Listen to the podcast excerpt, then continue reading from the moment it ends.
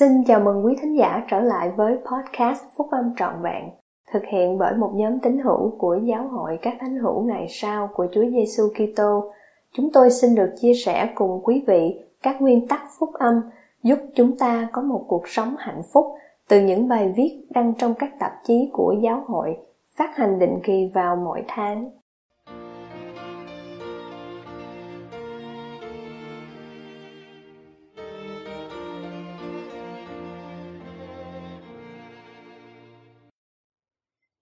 Bài nói chuyện Vì đức tin của các ngươi Bài của anh cả Jeffrey A. Hollands thuộc nhóm túc số 12 vị sứ đồ trong phiên họp sáng thứ Bảy Đại hội Trung ương của Giáo hội các thánh hữu ngày sau của Chúa Giêsu Kitô tháng 10 năm 2010. Tôi cảm ơn tất cả các anh chị em là các tín hữu tuyệt vời của giáo hội đã chứng tỏ mỗi ngày trong cuộc sống của mình rằng tình yêu thương thanh khiết của Đấng Kitô không bao giờ hư mất. Thưa Chủ tịch Môn Sơn, toàn thể các tín hữu trên toàn cầu của giáo hội này cùng với ca đoàn tuyệt diệu này đã hát bài thánh ca tuyệt tác và chúng tôi nói chúng con cảm ơn Thượng Đế về vị tiên tri. Xin cảm ơn cuộc sống, tấm gương của Chủ tịch và về sứ điệp chào mừng chúng tôi đến dự một kỳ đại hội trung ương nữa của giáo hội. Chúng tôi yêu mến ngưỡng mộ và tán trợ chủ tịch. Thật vậy, trong phiên họp trưa hôm nay, chúng ta sẽ có cơ hội chính thức hơn để giơ tay lên trong việc biểu quyết tán trợ. Không những cho chủ tịch Môn Sơn không thôi, mà còn cho tất cả các chức sắc trung ương của giáo hội nữa. Vì tên tôi sẽ được gồm vào trong bản danh sách đó, nên tôi xin được mạnh dạn nói thay cho tất cả mọi người và cảm ơn các anh chị em về tình yêu thương và việc giơ tay tán trợ của các anh chị em. Không một ai trong chúng tôi có thể phục vụ nếu không có những lời cầu nguyện và sự tán trợ của các anh chị em. Lòng trung thành và tình yêu thương của các anh chị em có ý nghĩa nhiều đối với chúng tôi hơn là chúng tôi có thể nói ra. Trong tinh thần đó, sứ điệp của tôi hôm nay là nói rằng chúng tôi tán trợ các anh chị em, rằng chúng tôi đền đáp cho các anh chị em cùng những lời cầu nguyện chân thành đó và cùng một cách bày tỏ tình yêu mến đó. Chúng ta đều biết là có những chìa khóa giao ước và trách nhiệm đặc biệt được ban cho các chức sắc chủ tọa của giáo hội. Nhưng chúng ta cũng biết rằng giáo hội nhận được sức mạnh vô song, sức mạnh duy nhất, thật sự từ đức tin và lòng tận tụy của mọi tín hữu trong giáo hội này, dù các anh chị em là ai đi chăng nữa. Trong bất cứ quốc gia nào các anh chị em đang sống, dù các anh chị em có cảm thấy còn trẻ tuổi hoặc không thích hợp, dù các anh chị em tự thấy mình đã lớn tuổi hoặc bị hạn chế, thì tôi làm chứng với các anh chị em rằng Thượng Đế yêu thương mỗi cá nhân các anh chị em. Các anh chị em là chính yếu cho ý nghĩa của công việc Ngài và được các chức sắc chủ tọa của giáo hội Ngài chân quý và cầu nguyện cho các anh chị em. Giá trị cá nhân, sự cao quý thiêng liêng của mỗi một anh chị em chính là lý do cho kế hoạch cứu rỗi và tôn cao. Trái với tôi nói ngày nay, sứ điệp này là về các anh chị em. Không, đừng quay qua nhìn người ngồi bên cạnh mình tôi đang ngỏ lời cùng các anh chị em đây. Tôi đã vất vả tìm ra một cách thích hợp để nói cho các anh chị em biết rằng Thượng Đế yêu thương các anh chị em biết bao và chúng tôi, những người ở trên bục chủ tọa này, biết ơn các anh chị em biết bao. Tôi đang cố gắng làm một tiếng nói cho các thiên sứ thật sự để cảm ơn các anh chị em về điều tốt lành các anh chị em từng làm, về lời nói tử tế các anh chị em từng nói, về sự hy sinh các anh chị em từng có để mang đến cho một người nào đó cho bất cứ người nào. Vẻ tuyệt mỹ và các phước lành của phúc âm của Chúa Giêsu Kitô. Tôi biết ơn những người lãnh đạo hội thiếu nữ đã đi cắm trại với các em thiếu nữ và không có dầu gội đầu, nước tắm hoặc thuốc bôi mi mắt, đã biến những buổi họp chứng ngôn ngồi quanh lửa trại đầy khói thành một số kinh nghiệm thuộc linh mạnh mẽ nhất mà các em thiếu nữ đó hay những người lãnh đạo đó sẽ trải qua trong cuộc sống của họ. Tôi biết ơn tất cả các phụ nữ của giáo hội là những người trong cuộc sống của tôi đã vững mạnh như núi Sinai và có lòng chắc ẩn như những lời giảng trên núi. Đôi khi chúng ta mỉm cười về những câu chuyện của các chị em phụ nữ của mình. Các anh chị em biết đó, xương sa màu xanh, các tấm chăn và món khoai tây thường được dọn trong buổi ăn sau tang lễ. Nhưng gia đình tôi đã biết ơn nhận được mỗi thứ này vào lúc này hay lúc khác và trong một dịp nọ Tấm chăn và món khoai tây nhận được cùng một ngày, đó chỉ là một tấm chăn nhỏ, thật sự bé nhỏ, để làm cho cuộc hành trình của đứa em trai sơ sinh của tôi trở về nhà thiên thượng của nó được ấm cúng và thoải mái như ước muốn của các chị trong hội phụ nữ. Thức ăn mang đến cho gia đình tôi sau tang lễ do các chị tự nguyện mang đến chứ chúng tôi không hề yêu cầu. Được tiếp nhận với lòng biết ơn. Nếu các anh chị em muốn, hãy mỉm cười về truyền thống của chúng ta, nhưng bằng cách nào đó, có nhiều phụ nữ trong giáo hội không thường được khen ngợi, nhưng luôn luôn có mặt ở đó khi có những bàn tay rũ rượi và những đầu gối suy nhược.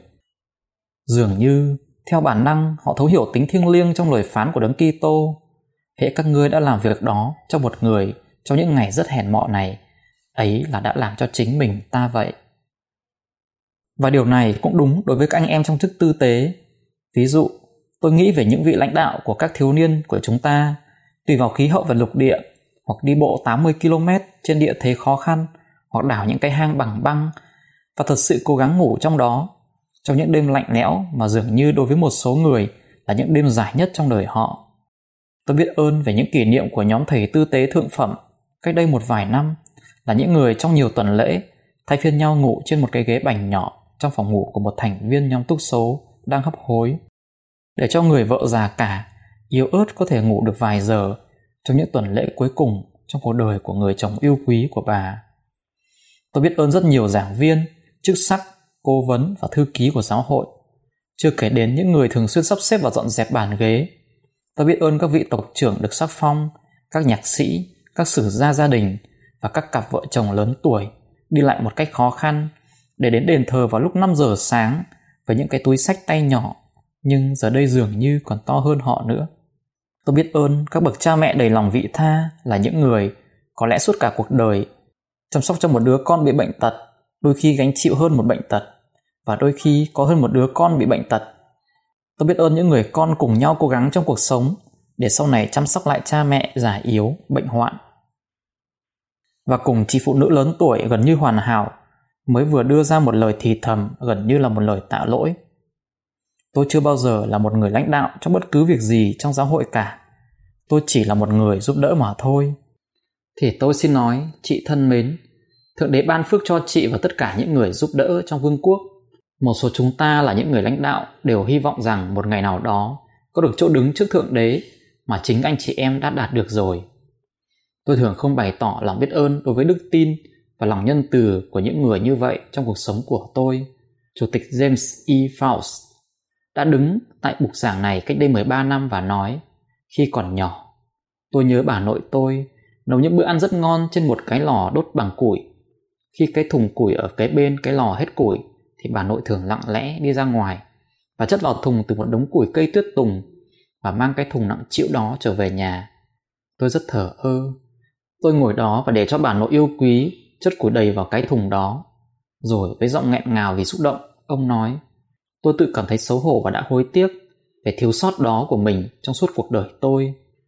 Một ngày nào đó tôi hy vọng sẽ xin bà tha lỗi.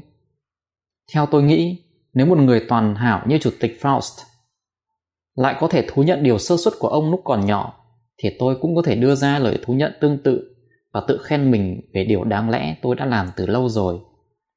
Khi tôi được kêu gọi phục vụ truyền giáo từ cái thủa tạo thiên lập địa ấy mà, thì lúc đó không có sự chia đều phí tổn của người truyền giáo. Mỗi người truyền giáo phải tự trả hết phí tổn của mình tại nơi người ấy được gửi đến truyền giáo. Một số phái bộ truyền giáo tôi rất nhiều tiền và hóa ra phái bộ truyền giáo của tôi thuộc vào trong số đó. Nhưng điều chúng ta khuyến khích những người truyền giáo phải làm, tôi đã dành dụm tiền và bán đồ dùng cá nhân để tự trả phí tổn bằng hết khả năng của mình Tôi nghĩ tôi có đủ tiền, nhưng tôi không chắc là tôi có đủ tiền không trong những tháng cuối cùng của công việc truyền giáo của tôi. Tuy với thắc mắc đó trong đầu, nhưng tôi vẫn rời gia đình ra đi để nhận được kinh nghiệm quý báu nhất mà bất cứ người nào cũng có thể hy vọng có được. Tôi yêu mến công việc truyền giáo của tôi hơn bất cứ người nào yêu mến công việc truyền giáo của họ. Rồi tôi trở về nhà, và đúng lúc cha mẹ tôi được kêu gọi đi truyền giáo. Tôi phải làm gì bây giờ? Làm thế nào tôi có thể trả tiền học phí đại học của tôi? Làm thế nào tôi có thể trả tiền ăn ở và làm thế nào tôi có thể thực hiện được giấc mơ vĩ đại của lòng tôi. Kết hôn với cô nàng Patricia Terry hoàn toàn hấp dẫn đây. Tôi không bận tâm để thú nhận rằng tôi rất chán nản và sợ hãi. Tôi do dự đi đến một ngân hàng địa phương và hỏi người giám đốc cũng như là một người bạn của gia đình rằng tôi có bao nhiêu tiền trong tài khoản của tôi. Ông có vẻ ngạc nhiên và nói Ôi chao, Jeps, tất cả tiền bạc của cháu vẫn còn trong tài khoản đó mà. Họ không nói cho cháu biết sao. Cha mẹ của cháu muốn giúp cháu một chút ít nếu họ có thể giúp cháu bắt đầu khi cháu đi truyền giáo về. Họ thậm chí không hề rút ra một xu nào trong khi cháu đi truyền giáo. Tôi tưởng là cháu đã biết rồi chứ.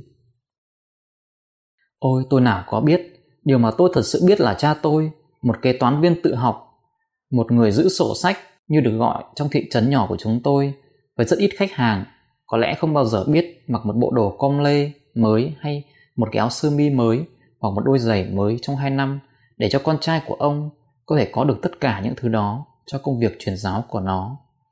Ngoài ra, điều tôi không biết lúc đó, nhưng về sau thì được biết là mẹ tôi, một người chưa bao giờ làm việc ở ngoài nhà trong cuộc sống hôn nhân của bà, đã nhận một công việc làm tại cửa hàng bách hóa ở địa phương để có thể trả cho những phí tổn của công việc truyền giáo của tôi.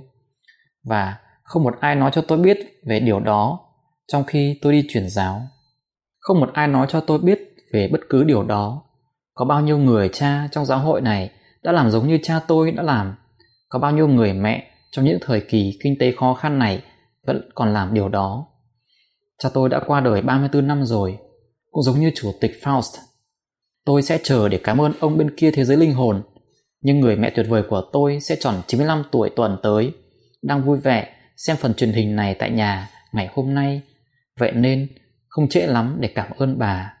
Tôi xin cảm ơn cha mẹ của tôi và tất cả các bậc cha mẹ cùng gia đình và những người trung tín ở khắp nơi đã hy sinh cho con cái của quý vị và cho con cái của những người khác đã rất muốn cho chúng những lợi ích mà quý vị chưa bao giờ có rất muốn cho chúng cuộc sống hạnh phúc nhất quý vị có thể cung ứng tôi cảm ơn tất cả các anh chị em là các tín hữu tuyệt vời của giáo hội và vô số người tốt không cùng tín ngưỡng với chúng ta đã chứng tỏ mỗi ngày trong cuộc sống của mình rằng tình yêu thương thanh khiết của đấng Kitô không bao giờ hư mất.